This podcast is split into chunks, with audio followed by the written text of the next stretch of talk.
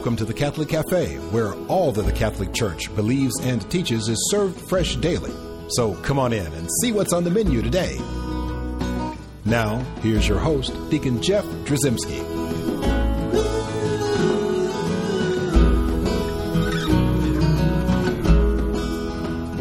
Greetings and welcome to the Catholic Cafe. I'm Deacon Jeff, sitting here in the luxurious corner booth of the Catholic Cafe.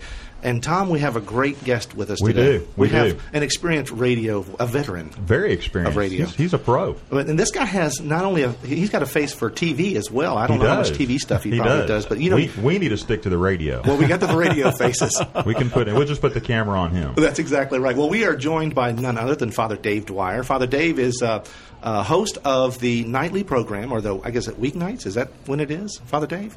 Yeah. Uh, the, the, the Busted Halo Show. The Busted Halo Show. So, cool. Father Dave, welcome to the luxurious corner booth of the Catholic Cafe. I love being in a corner booth. We don't usually have uh, food and waitresses and uh, stuff. While I'm doing the radio show, I kind of like it, actually. You don't have like a little coffee machine in the corner that kind of has like six-month-old grinds in it and stuff like that? that- There may be. I haven't seen it. Well, you know what?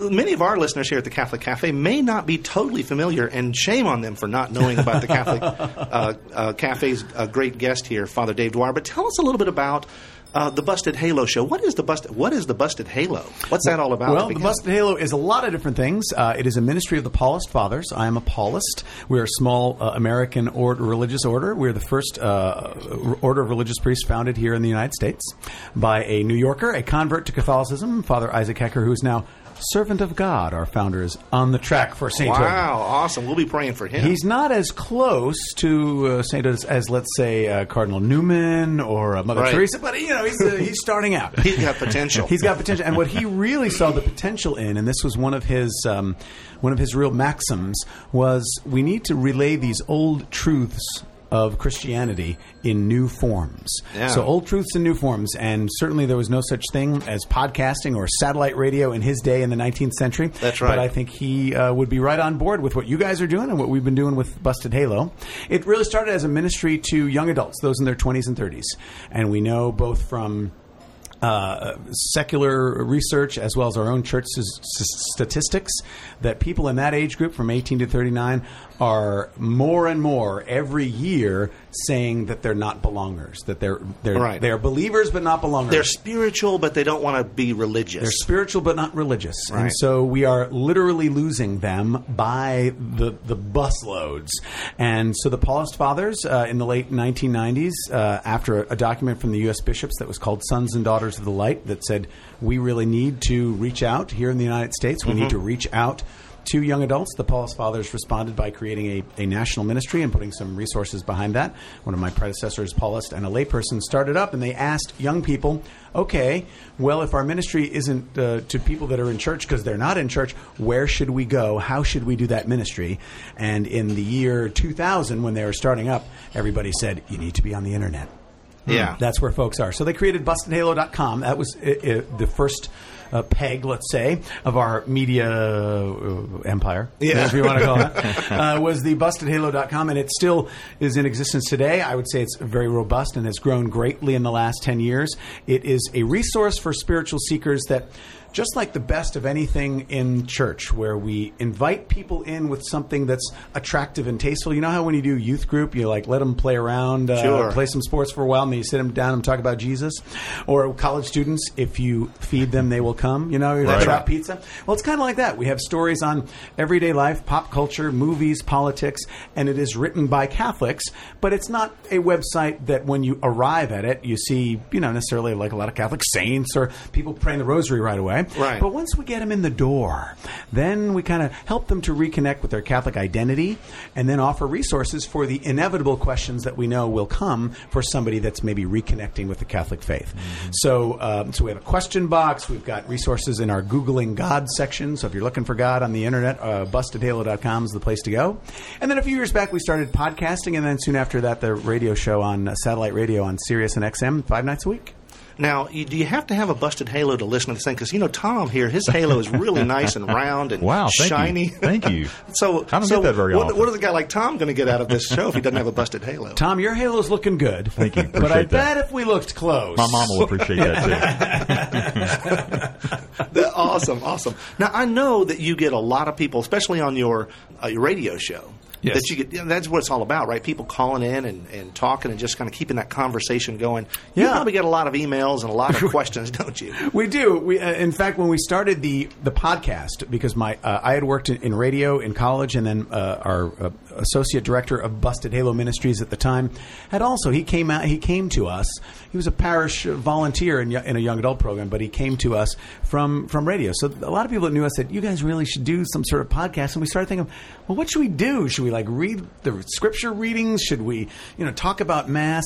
And every time we ever did anything with young adults, when we offered the opportunity for them to ask just basic questions, that's what they loved. Right. They loved our mail-in question box on busted halo dot com. So we said, well, with our podcast, let's just ask, uh, have people ask questions, and we'll uh, we'll take a swipe at answering them.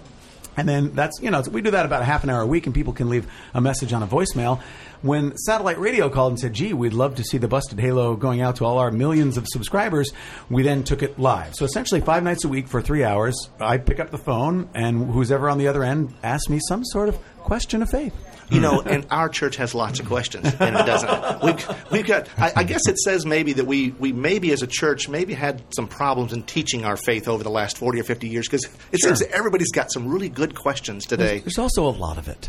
Oh, absolutely. There, you know, there's a lot to take in. Even in seminary, I don't think I, yeah. I got it all. In fact, when I'm asking or answering, trying to ask, trying to answer questions every night, there's a lot of stuff that somebody will call in and go, you know, I just don't know that. Thankfully, we have deacons like you and yeah. canon lawyers and priests that are also listening. They'll call in and go, you know what, Father Dave, here's the answer to that question that you're looking yeah, for. Yeah, I wish I knew all the answers. Trust me. Trust me. Now, I get a lot of emails here at the Catholic Cafe. Great. Now, not nearly as many as you probably get. In fact, the first year, I think all the emails came from my mom. Dear Deacon Jeff, you're my favorite deacon. Uh, your show is my favorite show. Uh, but now we've gotten many more, because we have lots of different listeners all over the world, uh, and they've got good questions. And so I thought I would I would clear my email disk a little bit here, so I didn't have to actually take the time to reply. And I thought, well, maybe Father Dave Dwyer would be the one to help me answer just a couple of these real quick questions. Uh, I'd be happy to. And maybe they aren't going to be quick. Well, see, what I always tell the listeners, because they call and they say, Father, I have a quick question. The yeah. questions are almost always quick. It's the yeah. answer. It's the answer. That well, that's all right. That's all right. Well, you know, we may have people to have to, if you want to go to the refrigerator now and get a snack, this uh-huh. will be the time, because, you know, uh, exactly. it's going to be a long answer, I think. Exactly. Let, well, let, let's read this first one. This comes from uh, this comes from Rachel, and Rachel is uh, in Maryland. Hi, Deacon Jeff. I just discovered the Catholic Cafe and have been listening to a couple of your talks. I stumbled across this when I was trying to find out about Satan and heaven. I guess that means she was Googling Satan, and somehow Catholic Cafe came up. That's, that, that could be problematic. That's uh, that's scary for me. But her question is this. Does Satan still have access to heaven? In the New Testament, we hear that no sin can enter into heaven, and we believe this.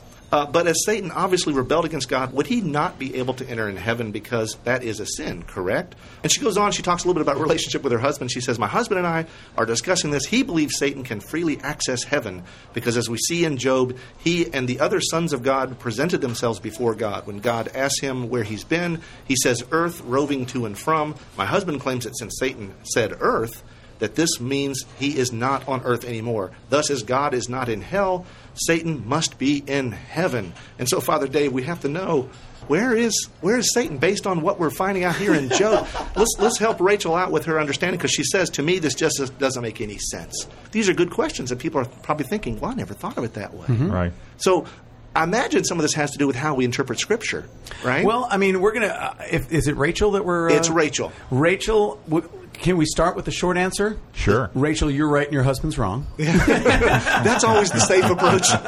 That's worked for me in my marriage. But you are right, Deacon Jeff, in that it really does depend heavily on what we take the Bible to be.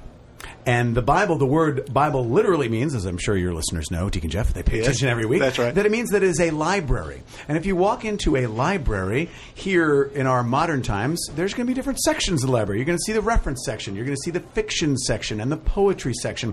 And all of those different types of writing are contained in this one book that we call the Bible that happens to have the same binder, so it looks like a single piece of literature, but it's really not. Are you telling me it didn't come down from heaven and it, it was sitting didn't. on a rock found somewhere, and it had these beautiful gilded edges with the little tabs in it, told the you tabs. what books? Right. No, that all uh, that didn't come together like it, that? It did not come together like that.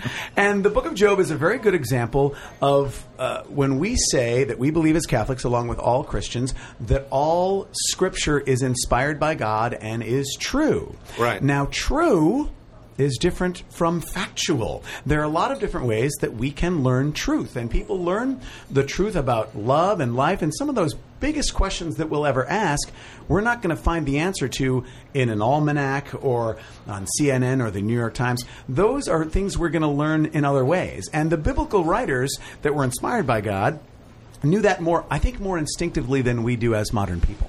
Because as modern people, we want to turn on Fox News or whatever is our source, or whether it's the Internet or the Huffington Post or something, and we want to see, give me the facts right away, and I want to watch live video of what's going on, and then I know. They didn't have any of that. And, it, and, right. and we tend to think, I think maybe even just in the back of our minds, that we're more sophisticated and more advanced. But you know what? I think in certain ways, in terms of learning about truth through other things other than empirical science and fact and measurable reporting, that they had it up on us because they used a lot of different ways to teach truth. So the book of Job is an example of something that we don't necessarily believe is an event from history. Right. So, so he's, he's not a reporter. He's yeah. not a reporter saying, and then someone, and I was looking here and I saw, and then he raised exactly. his, yeah. Exactly. Because, it, I mean, it doesn't even make sense that that would be. I mean, how could some human witness a conversation between God and Satan? That doesn't even make sense. So uh, all of what Rachel's husband is doing is using all these logical deductions. Well, if he's not there, then he's, you know, almost like a mathematical, em- right. empirical proof. And he's trying to draw that from something that was not designed to do that. Now, what the book of Job is teaching us is that pe- there, we all know people like Job in our lives, don't we? Who are good, upstanding people, and for some reason, bad things also happen to them. Oh, yeah. And, and Job has his share of them. And Job has lots, and we probably know people yeah. that have lots like that. And so that is a truth that that book teaches us. It w- When she talked about the Old and the New Testament, we understand that in general, let's say they are very different types of literature, but we also need to know specifically about what book we're looking at when right. we're doing that. I would say I would give one piece of response to Rachel that she can give to her husband, which is also from Scripture, if that's really where he's drawing, and that is the story that Jesus tells of Lazarus, who was begging at the table of the rich man, and they both died, and Jesus says, there is a chasm between one and the other, and nobody can move from one to the other. Nobody, not Satan, not Lazarus, not a sinful man, nobody can move back and forth between heaven and hell. So the answer is no, Satan does not have access to heaven, and the dialogue that's described in the book of Job is teaching us a truth in by use of story right. for the same reason that, you know, was there a guy named Jonah actually living in the belly of a fish for three days? Our answer as Catholics is it doesn't matter if that factually happened. We're learning the truth from it, and most likely it probably didn't happen. And you can apply the same principle to the story of Adam and Eve in the Garden of Eden. Of course. In of terms course. of how that was displayed. Obviously, we know we had two parents, but what did they look like? What did they say? How did that happen? Was there actually uh, a physical snake on the ground? And, you know, how How did all that stuff take place? Or is that some good story? And the Catholic Church leaves us lots of room, I think, in terms of a personal understanding and, and, and faith there, uh, and seeing the truth and, and realizing that the Bible is a wonderful history of salvation, but not necessarily a wonderful history book. Yeah, uh, appreci- appreciating the fact that people, even today, learn in a lot of different ways. I, I like to use the song uh, as an example, Puff the Magic Dragon. Yeah. Are there really dragons that exist? Well, no. We can prove that empirically, that they don't and they didn't, but do we learn a truth from that song that little boys outgrow their toys eventually in life? Of course, that's a truth that's universal to everyone. And so we learn that through the song in the same way with Job or uh, the Garden of Eden or the Jonah and the whale. That's what those are intended to do. It's not God deceiving us because it is truth, but it's not factual or historical. I knew we couldn't do this show, Tom, without uh, Father Dave bringing some kind of pop culture into this. Good uh, stuff. Now, that's wonderful, Father Dave. Thank you so much for the insight. We have a, another email we'd like to talk about. We're going to do that right after this uh, break. But first, I want to remind everyone of our wonderful website, w w w dot the catholic cafe dot com. But also, they can email me at deacon jeff at the catholic cafe dot com. That's if they have some good things to say. If they have something, a problem or a, an issue with the church or anything else, they should email Father Dave at Busted Halo at the Catholic Channel. Very good. busted halo dot org. Busted Halo at the I'm trying Catholic... to say it so they can hear me. Very good. I understand. busted halo at the catholic channel dot org. Very wonderful. I hope everyone emails you nice yeah. things. Thank nice you. Things. Thank you. Uh, we'll be right back after this.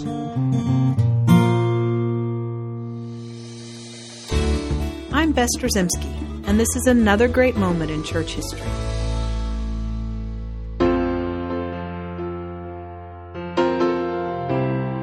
Claire Oforduccio was born in eleven ninety-four, the daughter of a count and countess. When only eighteen years old, she heard the preaching of Saint Francis of Assisi and was moved to follow the way of the Franciscan brothers and vow herself to a life of poverty, forsaking all the worldly comforts that her family could offer her. She gave herself totally to God, her eternal spouse. Upon the insistence of her friend Saint Francis, Saint Clare founded the Order of Poor Ladies, later called the Poor Clares. The Poor Clares lived a life of extreme austerity and of absolute poverty. Instead of beds, they slept on twigs with blankets of hemp. The old walls and ceilings were laden with cracks, and the cold and wet weather seeped through. They relied totally on God's generosity to survive. They devoted themselves to prayer in silence. Saint Clare's love of the Eucharist was well known. She looked to the presence of Jesus in the Blessed Sacrament as her dearest love. She found great strength in receiving our Lord in Holy Communion and spent many an hour in Eucharistic adoration. Referring to adoration of the Blessed Sacrament, Saint Clare said, "Gaze upon him, consider him, contemplate him as you desire to imitate him." And she took her own advice to heart. Of Saint Clare, Pope John Paul the Great said, "Her whole life was a Eucharist, because from her cloister she raised up continual thanksgiving to God in her prayer, praise, supplication, intercession, weeping, offering, and sacrifice." There are many miracles associated with Saint Clare. Tradition tells of an attack from hordes of Saracen mercenaries who were advancing on the convent. She displayed a monstrance containing the Blessed Sacrament and prayed intently before it. Suddenly and inexplicably, the Saracens retreated. Later in her life, her health began to seriously fail. On Christmas Eve, she was not able to attend Holy Mass at the newly constructed Basilica of Saint Francis. Instead, God permitted Saint Clare to see the entire Mass in a clear and perfect vision on the wall of her small cell.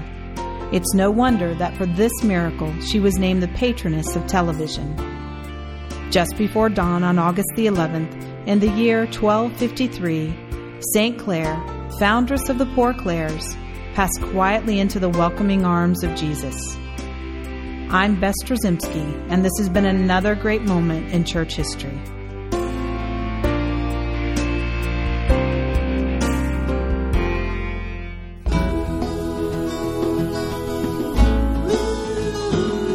Welcome back to the Catholic Cafe. Here's Deacon Jeff. And welcome back to the Catholic Cafe. We're still sitting in the luxurious corner booth. I'm joined here with Tom Doran, my co-host, but also with Father Dave Dwyer of the Busted Halo world. I was able to have a piece of pie in the booth during that little break. It was good great. Stuff, was, yeah. was it tasty? All right, yeah. Very good. No calories in that pie, by I the love way. That. Love that. Very good.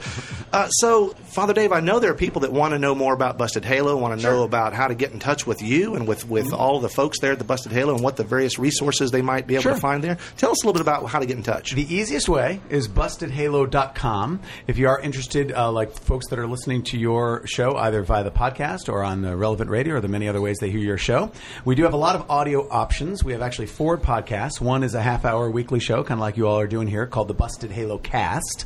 And you can download that right from the, the website, busted halo dot com. Of course, you can search on iTunes. There you go. Where everybody needs to be. We also have uh, my homilies are all up there as a separate podcast. I just happen – I slap on a microphone every time I preach. So if you want to hear what that's like, both the ups and the downs. Yeah. It's everything. We don't just put the I'm good sure stuff it's all up. Ups. Yeah. It's all ups. And we also have a third uh, – podcast, so therefore you can listen for free. You can listen to it right on Busted Halo dot com, which is segments from our satellite radio show, realizing that not everybody has a subscription to satellite radio. If you do have Sirius or X M, we're on the Catholic channel, which is one fifty-nine on Sirius and one seventeen on X M. Busted Halo Show is on seven to ten p.m. Eastern, four to seven on the West Coast. And But, like I said, some of the best questions of faith that we get, maybe some of our best guests we put up uh, for free as podcasts at Busted Halo dot com. Well, let's continue on with some of our, uh, some of our email questions here. And here, this one comes from Chad, and Chad is in California. Hi, Deacon Jeff. My name is Chad. I am a new listener to the show. I absolutely love it. The shows are informative and lots of fun. I just want to read that part because Father Dave was here. But I'm impressed. I'm duly impressed. Yeah. Here's his, here's his question. I do have a question. He says, I am a revert to the Catholic faith after spending about seven years in a non-denominational Protestant church. And he goes on to say the subject is the atonement. I held for a very long time to the substitutionary atonement theory, one that an R C Sproul and the like would hold. What are the differences between a Protestant understanding of Christ's atonement and the Catholic view? Anything to help shed some light on this would be much appreciated. Thank you so very much, Chad. So, what do we say about the difference between the Protestant view of atonement and the Catholic view of atonement? First, we should try, what is atonement? What is atonement? I say, uh, let's let Tom start. Yeah, thank you, thank you, appreciate that. Tom is a tone deaf, and so he's not, he's not going to be able to answer that as well. And, and I would say, given that uh, typically I have three hours to answer questions on my show, we have about six minutes. Yeah. So I would say, rather than doing a comparison left and right, uh, obviously our uh, person who emailed in, what's his name? Uh, this is Chad. Chad. Chad knows R C Sproul's uh, theology, so let's leave that to Chad. And we'll just talk about, I mean, our Catholic sense of atonement, meaning that our sins are washed away and forgiven, is really, uh, we would agree with all Christians, pretty much all Christians. Obviously, you can't speak for every Christian. But we would agree with Christian theology that it is only in Christ's sacrifice that our sins are forgiven. We don't work our way uh, to, to our sins being forgiven. We don't do stuff so that God has some sort of checks and balances system and say, well, they did three nice things today, so I'll forgive three sins. We, as Catholics, we do, unfortunately, tend to want to quantify stuff like that and years off of purgatory and all that kind of stuff. And yet really, when it comes to atonement, that we are completely forgiven of our sins. In the Psalms, it says that God puts our sins as far away from us as east is from west. Yeah. And that's far. That's, that's far. That's completely far. So atonement means that because Jesus took on all of our sins on the cross, that we don't have to work our way away from that. Now, then, you know, Chad or others might say, well, you Catholics do all this stuff with ritual, and you have the sacrament of reconciliation and penance and all that.